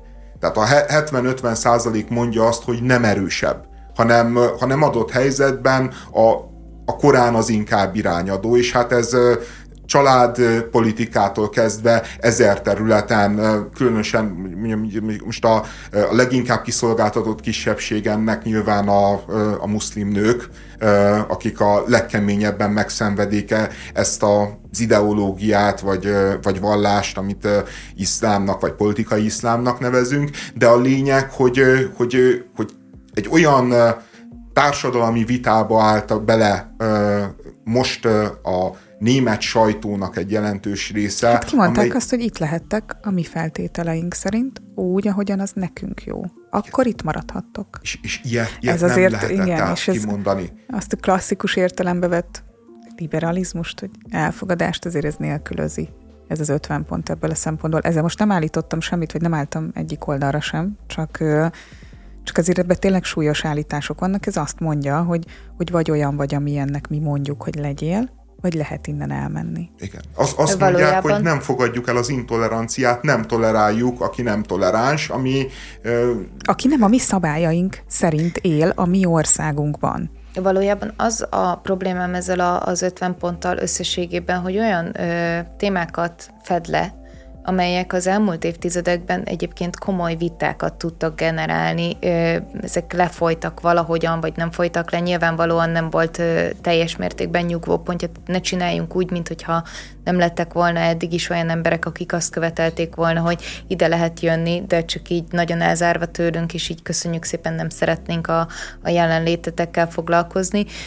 Inkább ami engem megdöbbent abban, amiben ma élünk, az az, hogy egy gyújtópont, tehát a jelen esetben a, az izraeli háború megint azt eredményezte, hogy a világ feje tetejére áll, hogy most már ki lehet mondani olyan dolgokat, ami a háború kitörése Bár nem előtt... az van, hogy a világ a feje tetejére állt, és ezért lehet izraeli háború? Az is, tehát hogy alapvetően is, de ami azután következett, és amit azután tapasztalunk ugye a tüntetésekkel, a, a, az ideológiáknak a, az ilyen felerősödésével, ami, ami, e, amit e köré építünk megint, ami miatt egyébként olyan 50 pontokat ki tudunk rakni, ami akár csak a háború előtt két nappal megjelenik a sajtóban, nagyobb ellenszenvet vált ki, mint támogatást, de most meg azt érezzük, hogy hirtelen itt van az orrunk előtt, és, és most mindenki inkább emögé, a, az ernyő mögé tud jobban becsatlakozni, és, és azt a bizonytalanságot érezzük, hogy igen, tehát ott van Németország, amit eddig egy ilyen erős pástjának gondoltunk, az most, az most megint nem tudjuk, hogy éppen hogyan és mint áll. Nyilván... Ah, sem biztos, hogy létezik ugye Németország. Hát ez valójában nem létezik, de de tehát az, a, az a problémám, hogy a, a sajtóból leszivárgó dolgok, és megint a magyar sajtóból leszivárgó dolgoknak nem mindig tudjuk, hogy hol van a, a helye valójában a német társadalomnak. Ezek a, ezek a pontok mondjuk tök ijesztőek innen nézve, nem tudjuk, hogy ott mekkora támogatottsága van, azt feltételezzük, hogy iszonyatosan nagy, mert nézzük a, a TikTok videókat, a YouTube videókat, a, nem tudom, mindenfélét a, a tüntetésekről, és azt érezzük, hogy a korszellem az most megint beállt valamilyen fajta zászló mögé hát zászlók mögé inkább. A, a, a, én, én szerintem ez az 50 pontban semmi ijesztő nincsen, hát különösen Magyarországról nincsen ijesztő. Most, hát mi, Magyarországról mi... nincsen ijesztő, csak azt mondom, hogy érted, András, tehát, hogy mondjuk nekem a 19-es pont az, ami, ami például a, a klasszikus liberális értelemben egy ilyen olyan végeláthatatlan vita, amit szerintem nagyon nehéz megfejteni, ez a nők bikinit vagy fürdőruhát viselnek az úszodába, és ha valaki mesztelenül akar úszni a balti tengerben, az is rendben van, utóbbi, hogy ez, ez tök egyetértek vele, de hogy közben az, hogy hogy itt van egy társadalmon belüli társadalom, hogy ezeket a dolgokat megkövetelték eddig is, vagy ezek a, ezek a helyzetek eddig is vitát szültek, ugye azért nagyon sok olyat hallunk, hogy mondjuk hijabot, burkinit, vagy esetleg bármi olyat, ami vallási jelkép lehetne, most Franciaországban tiltották be, ezekről vannak hangos viták, de közben, amikor én ezt a 19. pontot meglátom mondjuk egy 50 pontos felsorolásban, akkor ez egész más máshova helyezi az egész történetet, én azt gondolom. Mert erről egyébként lehet vitatkozni, és ezért mondom, hogy még, még a klasszikus liberális értelemben is nagyon erősen ellen lehet feszülni annak, hogy most ezt tényleg tiltani kell, vagy engedélyezni kell, vagy, vagy, vagy hogyan alkalmazkodjon kihez. Vagy, vagy akár ez is. Mert de... itt ugye nem csak arról van szó a bikini esetében, de nem akarok ide elkanyarodni, vagy nem ezt a topikot akarom megnyitni, csak az egy dolog, hogy, hogy bizonyos vallású nők mit nem vehetnek föl a vallásuk szerint egy úszodában. De ugye van az is, hogy vannak azok a nők, akik felvehetik ezt a ruhát, mert mondjuk Németország, vagy német nők, és nem tudom, tehát hogy, hogy nem kell nekik burkinit hordani, de ezáltal mondjuk egy olyan úszodai közegben, ahol más felekezetű férfiak viszont tartózkodnak, olyan atrocitásnak teszik ki magukat adott esetben, ami rájuk nézve terhes. Tehát, hogy például pont egy ilyen pont is, ez a 19-es pont is, messze nem csak a nőkre vonatkoztatva ö, hát vált ki vitát, vagy, vagy messze nem csak a nőkre vonatkoztatva lehetne erről beszélni. Én voltam ilyen helyzetben, csak azért mondom, hogy egyáltalán ö, nem rosszabb a, a burkinis nőnek a helyzete, mint az én bikinis helyzetem, Például más felekezetű férfiak jelenlétével. Ja, nem, tehát azért mondom, hogy ezeket a vitákat én azt gondolom, hogy le kell folytatni, tehát hogy ne tegyünk Ezt úgy. 20-30 éve csinálja a liberális nyilván... világ, 20-30 éve folyamatosan az volt a mondás, hogy, hogy alkalmazkodnunk kell, tolerálnunk kell a kisebbséget, tolerálnunk kell az iszlámnak a különböző szeszélyeit, akár az európai hát városokban, akár az európai... emlékszem ezeknek hát, a vitáknak a lefolyására. Igen, nem feltétlenül erről volt szó. A burkini tiltások, ezek, azok fél, egy, az 10 vagy 15 éve, amikor volt az a nagy terrorhullám, akkor jöttek be Franciaországba. Ja, előtte még csak az se volt. Tehát, hogy, hát előtte hogy... meg az volt, hogy miért követelnek maguknak meccsetet, tehát hogy azért mondom, hogy én azt gondolom, hogy ezek... Mi, mi, a... figyelj, mecsetet miért követelnek maguknak? Hát tömegével építették az 50-es évektől folyamatosan a mecseteket Franciaországban, világos. Világos, Senki soha mondom... nem akadályozta őket. Hát az, hogy mondjam, az európai vallásszabadságnak az alapvető része, hogy bárki építhet mecsetet, És gyakorolhatja a vallását im, bárhol, bármilyen. Hogy mondjam, hogy te, te azt mondod, hogy le kell folytatni egy vitát, amely vitát egyébként 40 éven keresztül nem hagyott az az álláspont le, lefolytatni, amelyik mindig azt mondta, hogy hát erről vitatkozni kell, hát beszéljünk róla, és, és abba hit, lehet, hogy egyébként ez logikus volt, hogy egyszer majd megoldódik, de nem oldódott meg, hanem az lett a vége, hogy most úgy kezdődik ez a, az egész kiáltvány, úgy, úgy fogalmaznak, hogy elfelejtettük, elfelejtettük, hogy van két szó, ami sokkal fontosabb, mint a meg tudjuk csinálni. Ez a meg tudjuk csinálni, ez a Willkommennek volt a folytatása. Ezek a következők. Soha többé. És a soha többé most van. Ezek a szavak azt jelentik, soha többé antiszemitizmus Németországban, soha többé egy zsarnokság és rasszizmus. Mindez minden emberre vonatkozik, ebbé, aki ebben az országban él. Tehát ez ennek az elkeseredésnek a hangja. És, és azt mondani, hogy mondjam, hogy, hogy időről időről, hogy ezeket meg kell nyitni, meg liberális álláspontból, ez is, az is védhető. Én csak azt mondom, hogy ez már egy ideológián belül is tud vitát kiváltani, nem, nem pedig, hogy az összes ideológia egymásnak ütközik, egymásnak feszül ebben a témában. Én, én arra akartam utalni, hogy azok a pontok, és ebből nyilván kiemeltem egy olyat, ami talán közelebb van hozzánk, hiszen az utóbbi években volt inkább nagyon hangos tőle a, a sajtó, azok a pontok, amik eddig is kint voltak az asztalon, amikről eddig is külön-külön beszéltünk, azok most itt összegyűltek. És amikor összegyűlnek, akkor viszont meg egy ilyen végtelenül ijesztő és intoleráns ö, történetnek mutatkoznak abba a csomagoló papírba csomagolva, hogy egyébként mi vagyunk a toleránsok, ti vagytok az intoleránsok, és innentől kezdve nektek Ez így be van. kéne hát fogni erre, a igen. szátokat. Erre mondtam, hogy vagy úgy élsz, ahogyan mi mondjuk, vagy el lehet innen menni.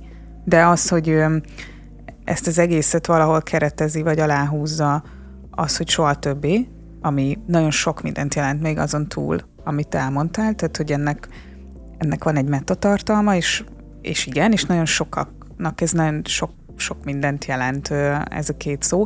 Ez egy picit, hát igen, tehát hogy el tudja tolni Szóval ezt most de azért vagyok zavarba, mert nem, nem tud nem szélsőségesen kijönni egy ilyen gondolatmenet, de hogyha van egy olyan mondás, hogy soha többé, akkor mindaz, amit mondasz, ugyanúgy igaz, mégis ebbe az irányba fogja ez eltolni.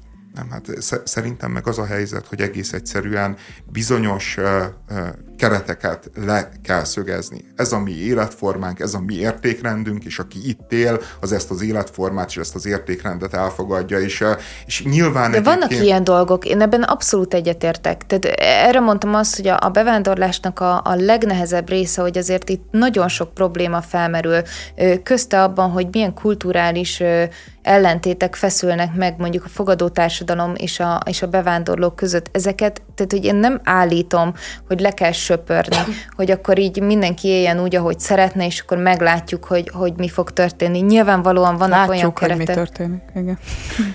Nyilvánvalóan vannak bizonyos keretek, meg van egyébként az is, hogy hivatalosan az európai álláspont azért még mindig a tolerancia és az elfogadás útján van. Hivatalosan ebben nagyon sok minden olyan beleférne, ami ebben az 50 pontban már nem fér bele, hivatalosan ezeket meg kéne vitatni, ezekkel a társadalomnak valamit kezdenie kellene, de ehelyett most találunk egy apropót, amire azt mondjuk, hogy na, akkor innentől kezdve ez maga viszont... a vita, de hát ez maga a vita, hát ő mond egy állítást, mond egy állítást, elmondja, hogy ez a véleményünk, ebbe szeretnénk beleállni. Hát de nem lehet azt mondani, hogy valaki mond egy véleményt, és akkor hát folytassuk le a vitát. Hát hogy mondjam, ez pont a vita kinyírása.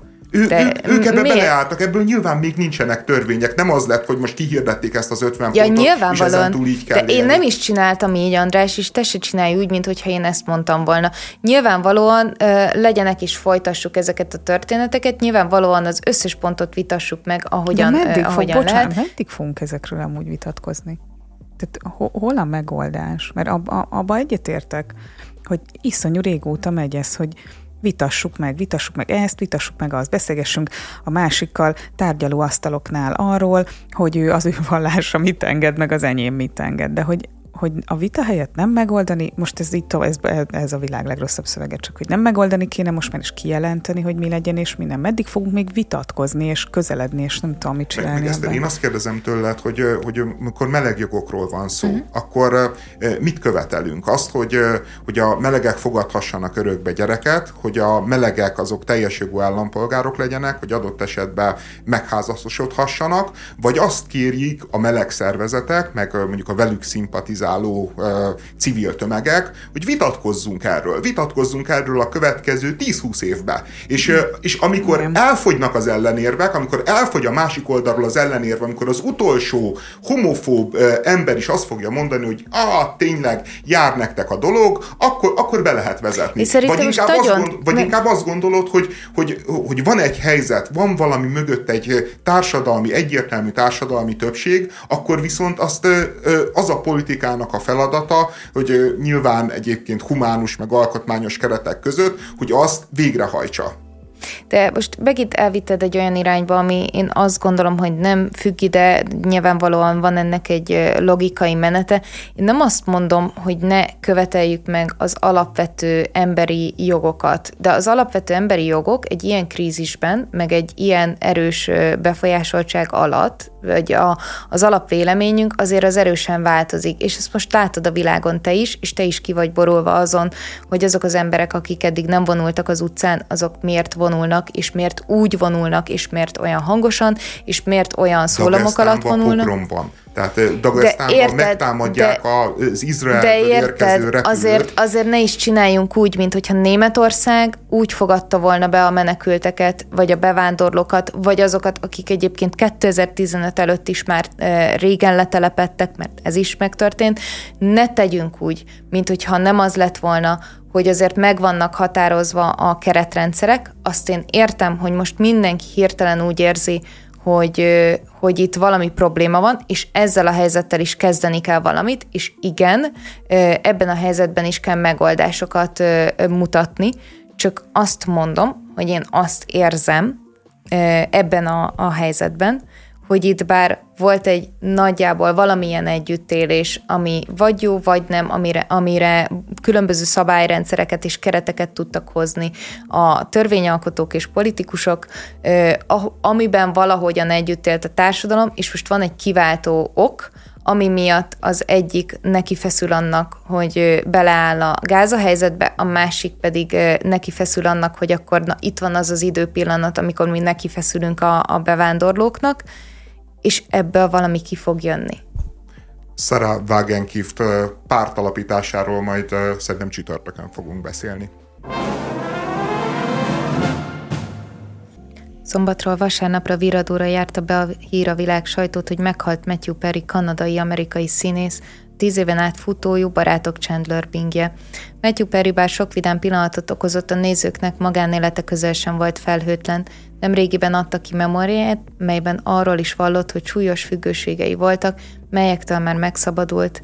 Matthew Perry halálhíre megrázta a világon. És letarolt minden más hírt az interneteken. Már hogy így megnéztem a keresési talátokat, meg a kattintásokat, és hogy elvitt mindent mindenhez képest, ami volt ezekben a napokban. De azzal én egyetértek, ezt több helyen olvastam, hogy, hogy a világ nagy része valószínűleg nem Matthew Perry-t gyászolja, hanem Chandler Binget, és egy kicsit vele a, a fiatalságát, vagy mindazt, amit a, a jó barátok nagyon sokunknak ö, okozott, okoz, és még reméljük, hogy, ö, hogy fog is. András. A, a, én, én, én azért vagyok, igen, az a helyzet, hogy azért elfogult az ember, mert, mert amikor például mondjuk meghalt a Sólyom László, akkor azt éreztem, hogy, hogy egy fontos, nagyszerű ember elment, aki azért hosszan élt, gyönyörű, csodálatos karrierje volt, stb. És így a Matthew Perry, meg az ilyen típusú sztorik kapcsán, meg azt érzi az ember, hogy, hogy, hogy valaki az ő korosztályából, az ő világából megy el, hogy, hogy most már lassan az én nemzedékem is belép oda, ahol, ahol szedi a kaszás az áldozatait, és és, és a Matthew Perry, meg a jó barátok, az tényleg egy olyan generációs élmény volt, ami, ami különösen fájdalmassá mm-hmm. teszi a, a Matthew Perrynek a távozását. Én bármelyik jó barátok karaktert meggyászolnám, mert mindegyiket kedveltem, de, de az a helyzet, hogy a Matthew Perry volt a jó barátokba a legreflektáltabb, a leg a minőségi, humorú, a legmélyebb figura, mert igazából szerintem összességében egy hitványsorozat volt az a jó barátok, mert, mert olyan szinten, olyan szinten volt bugyuta, könnyed és hazug, hogy hogy valójában én egy nemzedéki élményt adott, de, de azt a nemzedéket azt egyébként magához is rontotta. Tehát olyan, olyan, olyan narratívákat népszerűsített a párkapcsolatokról, az együttélésről, a, a, hogy mondjam, a jó működésről, amelyek nem léteznek, amelyek olyan Mint bármelyik színkos... másik sorozat, amelyik ezt csinálja, csak sokkal ostobább módon. Nem. Vannak olyan sorozatok, amik nem ezt csinálják, és vannak olyanok, amelyek ostobábban csinálják, csak, csak éppen nincsen olyan hatásuk, mint a, a jó barátoknak. De azért. azért itt tegyük szerintem az időben, vagy helyezzük el a, a, az időben ezt a sorozatot, tehát 94-ben indult. Én értem, hogy a, a mai szemmel, 2023-ban azt gondoljuk, hogy ennél mélyebb és tartalmasabb sorozatok vannak, amik egyébként beszélnek a hétköznapi embernek a problémáiról. 94-ben nem sok ilyen volt, a jó barátok ehhez képest egy kifejezetten szókimondó sorozat volt. Iszonyú sok sorozat volt Kencenél, tehát pont az, hogy elképesztő dömping volt a Merlo's Place-től elkezd a Beverly Hills 9210-ig, tehát hogy folyt ki a csapból minden a 90-es években, én szerintem pont ez a különlegessége a jó barátoknak, hogy ezen, tehát azok a sorozatok is... Pro Gimlére emlékszel? Ne viccelj. Na, például én, én a Safety Pro Ne, most kire talált, hogy azt... Ne. Na, én azt nagyon sokra nem. tartom. De komolyan. Tehát, hogy az, az szerintem egy nagyon minőségi dráma, dráma sorozat volt. Abszolút. abszolút Annál még hogy... a Merlow Space is jobb volt. Nem. Abba dráma volt. András. Jó nem, csajok, jó pasik Meros, és dráma. Az, az ne, a Merospace az nevetséges volt, tehát, hogy ott olyan gyilkosságok, meg minden, tehát, hogy, hogy a... a intrikák. In, igen, de, de ilyen irreális intrikák. A, a, a Safety Progémia az tényleg az volt benne a jó, hogy, hogy, hogy ezt a gimnáziumi világot azért elég jól hozta, és, nem és, és, és tényleg, mm, hogy mondjam, ennek a 10-20 éves generációnak a problémáiról tudott szólni, sokkal inkább, mint a, mint a jó barátok, mert a, mert a jó barátokban igazából, hát azért is a Chandler egyébként az izgalmas figura, mert, mert ő az, aki egy valós szereplő. Az összes többi, most, hogy belegondolunk, hogy a... Neki van állása, ugye?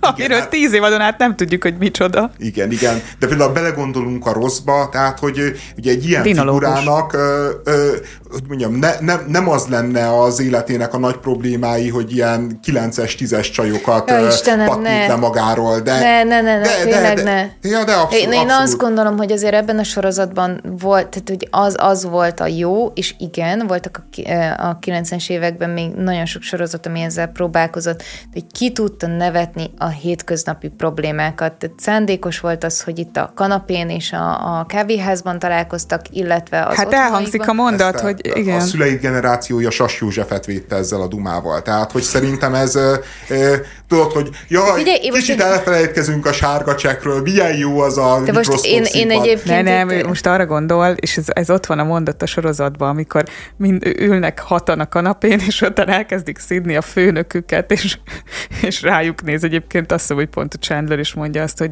de ti miért csodálkoztok azon, hogy a főnökötök utált amikor egész nap ennek a kávéháznak a kanapéján ültök. Tehát, hogy ez a sorozat, a, a, tehát itt szerintem egy nagyon intelligens humorral, nagyon élvezhető humorral, emelte el egyébként valóban a valóságtól, tehát azok a helyzetek, szituációk, nem, nem feltétlenül tükrözik a méregdrága lakás, amit bérelnek, és mindig elmondják, hogy méregdrága, nem tudjuk, hogy miből fizetik, kit érdeke.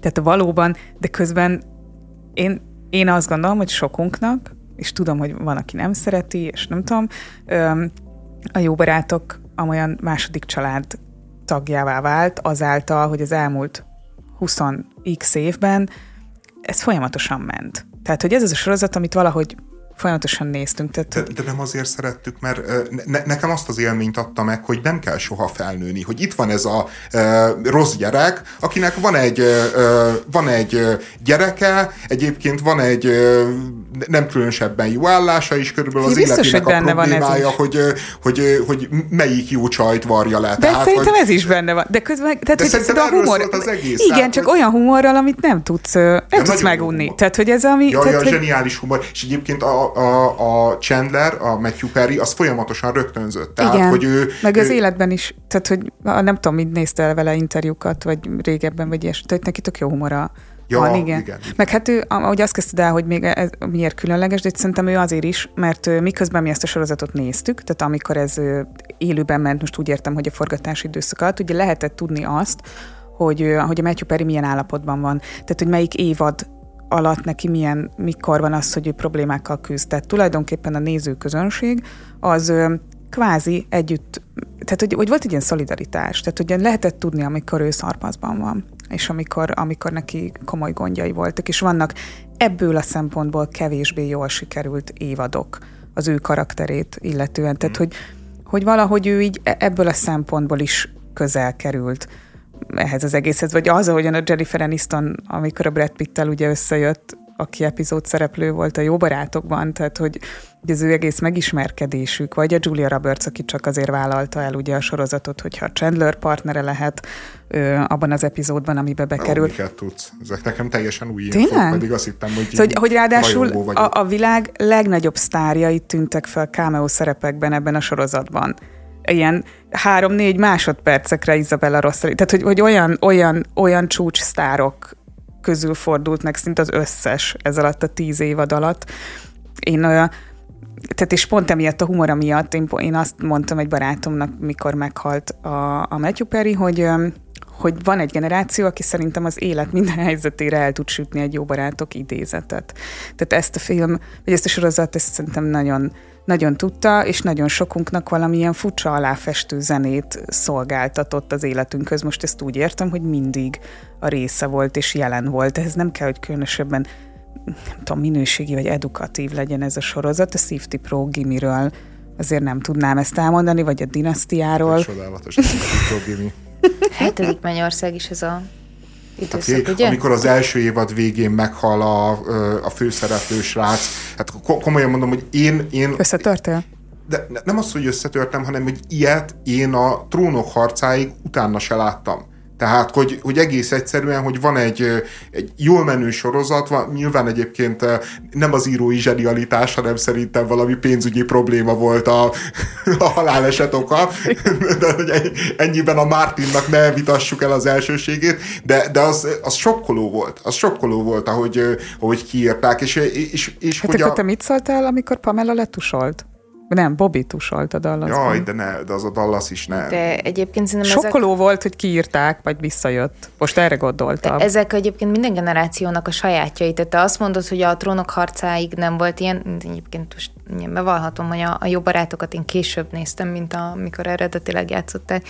De például a mi generációnknak a Narancsvidékben volt a traumája, hogy meghalt a, az egyik főszereplő, illetve a, a bűbájos boszorkákban ugyanezt, és 2000-es években felnőni azért volt különleges dolog, mert mindegyikről tudtuk, hogy valójában azért rakták ki őket a sorozatból, mert nagyon hisztisek voltak, tehát ott a helyből elvált a szeretett karaktered az embertől, amit így, hát akkor visszakötnék, hogy itt szerintem a, a Chandler Bingnek a karaktere nem vált el a Matthew Perry-től. Nem. Yeah.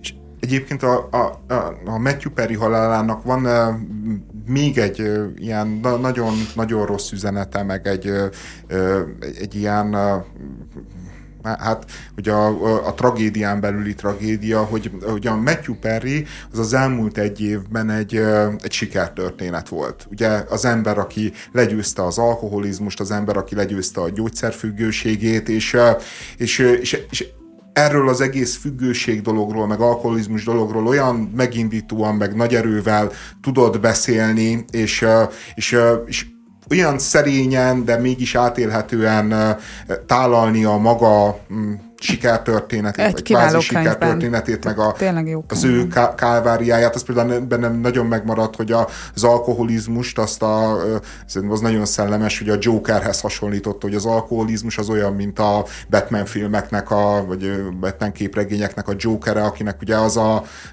az a álma, vágya és, és mottója, hogy fel kell égetni a világot, és hogy az alkoholizmus az ilyen, hogy az, az így felégeti a világot, és így elpusztítja, és, és, és így jó volt látni, hogy a Matthew Perry, mint egy ilyen főnix kiemelkedik ebből a zégő világból, és, és úgy, hogy van mögötte egy 25 évnyi pokol és 25 évnyi szenvedés, révbe ér, és, és egy könyvben feldolgozza, és, és, és ne, nem, nem humoristaként, hanem, hanem valódi, hogy mondjam, elsővonalas értelmiségiként beszél erről. Mindenhol, majd, és ez, ez tök fontos, igen, hogy ő ennek az élére állt. Igen, igen, és, és, és utána meghal. És valószínűleg nyilván egy 20-30 éves folyamatos gyógyszerezés, meg alkoholizmus az az ember szervezetének hát nem tesz jót, az lelakja, és valószínűleg én azt gondolom, meg azért hogy ez neki lehetett... ez komoly, tehát hogy azért itt mentális szorongásos betegség is, ugye mert 14 éves korából ír erről, tehát hogy, hogy ez, tehát hogy nem tudom, hogy van ebből kiút, még akár úgy is, hogy, hogy azok az emberek, akikkel ők ők együtt megcsináltak ezt a hatalmas sikertörténetet, ami a jó barátok, ők végig ott álltak mellette, tehát hogy, hogy ezt ő mindig elmondta, hogy sose volt egyedül ebből a szempontból, tehát segítettek neki, és még így is úgy tűnik, hogy ezekből a típusú problémákból lehet, hogy nincs. Tehát lehet, hogy ezekre nincs olyan megoldás, ami garanciát jelent. Nem hát, tudom. Valószínűleg nincs. Valószínűleg nincs, meg, meg önmagában én azt gondolom, hogy, hogy ilyen mértékű hírnevet, ilyen mértékű Ezt kezelni, ez is önma, önmagában egy ilyen halálegészséges, halálkiegyensúlyozott embernek is Hány nagyon, generációnak nagyon a napaliába költözött be, és vált családtagjává, és Hát nekünk is, vagy még én is, én is ezt gondolom. Tehát, hogy az ismeretlen ismerős, és ezt ő cipeli. Egy barátnőm kérdezte, hogy vajon, ha ő életében tudta volna azt, hogy ennyien szeretik, és ezt jelenti, sokaknak az ő személye, hogy akkor is vajon ez történt volna, de hogy de Szerintem ő tudta, tudta. Ő nem igen, akar, pont nem ez, akart igen. ő meghalni. Mondom, hogy ott, ott valami tudod, szív probléma, ja. valami ilyesmi lehetett. Hát a junkie életmódnak ez sajnálatos velejárója. De tudtad, hogy nagy Batman rajongó volt? Azért is használ Tényleg? Batman hasonlatokat. Igen. Oh. Sőt, van egy, volt egy rész, amiben ugye smokingokat kölcsönöznek az esküvőre, és Rachel felajánlja, hogy lehet olyat kölcsönözni, ami már valamilyen híres emberem volt rajta. És Tényleg arra emlékszem. És abba ugye kiborul, hogy, hogy rossz lesz a Batman, a Batman öltöny, és tehát, hogy, hogy a Batmannál egy ilyen visszatérő motivum. Nagyon szerette. Igen. Hát mi is nagyon szerettük a Matthew mm-hmm. Perry-t, és hát uh, most amúgy is halottak napja jön, meg minden szentek, hát akkor ilyen módon búcsúzunk tőle. Mm-hmm.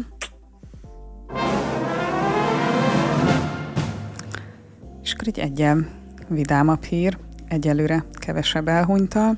18 év után az RTL újra ringbe száll a nézettségért. Vasárnap elindult a Starbox a celebek amatőr egymás püfölése. Első alkalommal Molnár Áron és Frónár Fecó, Árpa Attila és Nagy Ervin, valamint Megyeri Csilla és Berki Mazsi mérkőzött meg egymással. Három meccsből kettő kiütéssel végződött.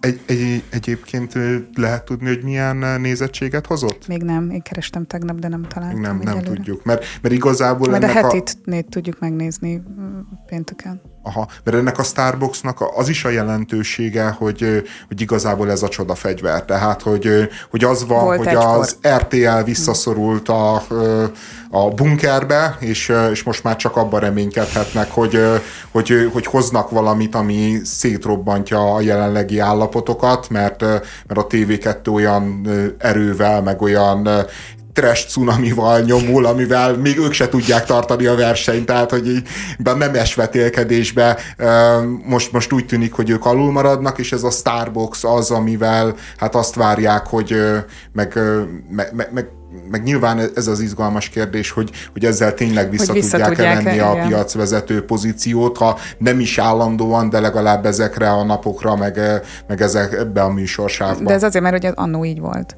Tehát annó a Megasztárral futott azt hiszem, hogy egy időben, és, és hát a Megasztárt sikerült Kenterbe kiütéssel nyernie Igen. a Megasztár fölött. Tehát, hogy, a, hogy Tényleg? Ja, tehát, a, tehát, tehát akkor... egykor, tehát amikor ez ment annó, a 2000-es évek elején, vagy nem is tudom már, hogy. Igen, mert akkor még a TV2 volt a piacvezető, mert ugye ők előbb kezdték, és, és nekik azért azzal a megasztárral hát a megasztár meg volt az, egy figyelj, az, az brutális brandjük. Hát kiürültek az utcák, tehát hogy igen az nagyon durva volt, amikor meg a volt. És aztán jött a Starbucks, és akkor nem tudom, hogy melyik meg a Star évad volt ez, de úgy emlékszem, hogy azzal ment egy időben, de hogy akkor a Starbucks tényleg elképesztően nézett volt, de ha visszaemlékeztek, akkor akkoriban egy ilyen elég komoly előkampány előzte meg, és Hát ugye egy ilyen megrendezett cica harc vette körül ezt a dolgot, ugye akkor voltak a gangstáék, a Majka Dopman igen, igen, meccsek, Majka Dopman és ott ment ez a, hát én nem tudom, hogy gondolom kamu gyűlölködés ugye előtte, meg ez az üzengetés, meg a kicsinál. Igen, de most is csinálnak ilyeneket. Hú, az most istenes, nagyon ciki. Igen, de nagyon ciki módon az istenes nem. üzenget a Facebookon a kinek is a Sobert Norbinak a gyerekének, meg nem tudom én. Ja, ő vele lesz? Igen, oh. igen, igen, de ilyen, de egyébként az egész Starbucks, most még ne, ne beszéljünk arról, hogy mi történt, hanem nem, nem, nem érzed azt, hogy ilyen van egy ilyen szegényesség benne? Ja, de. Hogy, hogy, hogy, hogy valahogy a 18 évvel ezelőtti díszletek, meg formátum, az egy impozál, az egy csarnokban volt, nem is egy stúdióban, hogyha jól emlékszem. Tehát, hogy, hogy az a, a, a kikiáltó figura a, a, a 18 évvel el, előttiben egy nagyon jó, tényleg ezeket az amerikai boxgálákat idéző bariton volt, most meg hát egy... De ez azért is van, nem, mert hogy akkor minden új volt. Tehát azért azt gondolom, hogy a, a valóságsók elindulásakor is nem véletlenül tudott úgy a Big Brother, mint később a való világ is nagyot menni, hogy a Megasztár is, a Starbucks is valamilyen újdonságot jelentett. Most, most talán azt tudná lekötni a nézőket, és köztük engem is, hogyha Elon Musk és a Zuckerberg tényleg összecsapna. Tehát nem tudom, hogy, hogy, ez, hogy nem az történt-e, hogy előrébb ment a világ, és ennek a formátumnak, hogy ez ma nem tud csak agyi lenni, nem? De nem, szerintem nem. Szerintem ez, ez egy abszolút működő formátum, sőt, az, hogy ilyen nagy ervineket tudtak megnyerni, hogy, hogy részt vegyenek benne, én, én nem is értem egyébként, hogy hogyan, mert... Tényleg? Én simán értem. Ez, fia, azért erre készülni kell, és ő, ők ilyen típusok, tehát főleg egy színész. De, de Neki egy színész egy megengedheti, hogy szétütik az arcát mondjuk, és másnap meg nem tudom én kit kell játszania, nem tudom én milyen darabba. Egyrészt ők szabadúszók, azért az egy nagyon nagy különbség, nem tudom, hogy társulati tagoknál, tehát azért ott ez egy, ez egy főigazgatói engedélyköteles történet, egyébként is minden televíziós műsorvállalás az. Szabadúszóként azért ők ezt könnyebben megtehetik, igen. Ők ismerik a saját repertoárjukat, de elképzelhető, hogy ez jelenleg olyan szerepekből áll, amiket meg tudnának úgy is oldani. Aha. Én azt, hogy, hogy színész úgy álljon hozzá ehhez, tehát akár az Ervin, aki egy egy elképesztően kvalifikált, tehát hogy ő, ő tényleg, tényleg a színész, tehát nem az, aki celeb és színészkedik, vagy az Áron, hogy ők egy ilyet elvállalnak, és ez készüléssel jár, nagyon komoly készüléssel, fizikai lét, nem tudom, ez, ő, ez teljesen az ő imidzsük, és ő, én egyáltalán nem csodálkozom, Aha. hogy elvállalják, és ez úgy állnak hozzá, mint egy szerep, miközben őket ez nagyon izgatja, ráadásul mondjuk az Áronnak ez pont nagyon fekszik is, tehát egy ilyen hihetetlen szorgalmas, el, elképesztő, tehát neki mindig a topot kell nyújtani, és kiválóan működik az ilyen küzdősportokban, lovaglásban, bármilyenben, amilyen felkészülést igényel. Ezen nem... Mindegy, de, de én azt látom, hogy szerintem ez így abszolút működne. Valószínűleg ez is nagy nézettséget fog hozni, mert, mert, mert ilyen tekintetben nagyon erős a casting, csak, csak egész egyszerűen a, a díszlet a, di, a díszlet Meg az a olyan, mint hogyha egy, ne, nem is tudom, egy vidéki ö, ö, nem tudom én, sportcsarnokban rendeznék a ma- Magyar megye, mit tudom én, a megyei bo- boxgálát, vagy boxdöntőt. Hát és meg olyan arcokkal is, nem? Már, hogy ilyen, ki van a Szújó, vagy ki voltam? De, de most de az nem, a le, hát csak minden az... olyan régiben. De, de, de, de, nem is az, hogy régi, hanem, hanem hogy, hogy nincs, me, me, tehát hogy az RTL-ben nagyon jó, de megnézel akár egy voice-ot, vagy bármit, hogy, hogy, hogy az, azok a díszletek, azok akár az Egyesült, sőt, tehát a voice-ból onnét is jönnek. Tehát, hogy az Egyesült Államokból műsor, jönnek, tehát, hogy muszáj, műsor, igen. igen. tehát hogy, hogy azok meg vannak csinálva, úgy néznek ki, és itt meg... Ja, hogy meg, amikor sajátot csinálsz, meg, akkor meg... Uh-huh. Figyelj, figyelj én, én, én tényleg uh, tehát kellemetlenül éreztem magamat, amikor néztem azt, miközben egyébként én is úgy vagyok vele, hogy így gondolkodtam, hogy ez ilyen alja szórakoztatásá, mert, mert azért mégiscsak elvileg az örömfaktor abból van, hogy vannak celebek, akik ütik egymást, és, és, és ez... és akik közben meglepnek, mint Berki Mazsi mindenkit. Hogy... De mi lepett meg a Berki Mazsin? Hát itt tök jó volt. Hát fél, de a Berki, hát, de a Berki, a Berki Mazsi az... hogy nem tudok róla semmit, kérlek mesélj. Azt hiszem, hogy ő, ő cselkáncs, vagy kere, karate, karate Európa bajnok. Tudom, igen. Tehát, ja, hogy, hogy ilyen, ő ilyen bajnok? Aha, aha. Ja, én azt hogy... hittem, hogy suli után járt egy kicsit nem, valami Nem, nem, nem. Na, nagyon komoly versenyző, persze. Hát a Berki Mazsi az az, az egy élsportoló. Híres kar- karatés. Igen. Egy hát, élsportoló. Hát egy élsportoló volt. De, ja, nem, de önmagában végigcsinálni egy, tehát hogy én nekem mindig tetszenek azok a celeb műsorok, amikor nem arról szól, hogy a celeb fekszik hogy egész is. nap Aha. az ágyba, zabál és iszik, és utána böffent valamit, és, és abból írunk cikkeket, hanem, hanem mit tudom én, megtanulnak táncolni, megtanulnak ja, ez tök, ami felkész. Aha, igen. igen. tehát hogy ugye ez szerintem azért inspiráló, meg pozitív, miközben tényleg van egy ilyen a szórakozás jellege. Hát, de hát ez a kereskedelmi tévéknek Sajátos sajátja, igen, nehéz úgy kereskedelmi tévét nézni, hogy, hogy ne legyen az embernek ez az érzése. A körítés volt rémes, most leszállítva a díszletet szerintem, tehát a, a csobotadél szaladgálása, meg nem, tehát hogy minden, ami ja, nem a... a csobotadél annyira idegesítő, de bárhol, bármikor. Tehát, hogy én, én, én azt nem is értem, hogy Nincsenek ilyen közvéleménykutatás? Tényleg, hogy is hogy szeretik ön, így az akarja hogy csomót ad élmény. Szerintem ő nagyobb megosztó, de ahogy ö, ugyanannyira, amennyire téged idegesít, nagyon sokan cukinak tartják. Gondolod? Gondolom. Mm, igen. Ah, ja, sokak vagyunk, sokfélék vagyunk, sok mindent szeretünk, sokféleképpen gyászolunk, de egyféleképpen tud véget érni ez a fél óra, hogy elköszönünk önöktől, és csütörtökön jövünk vissza.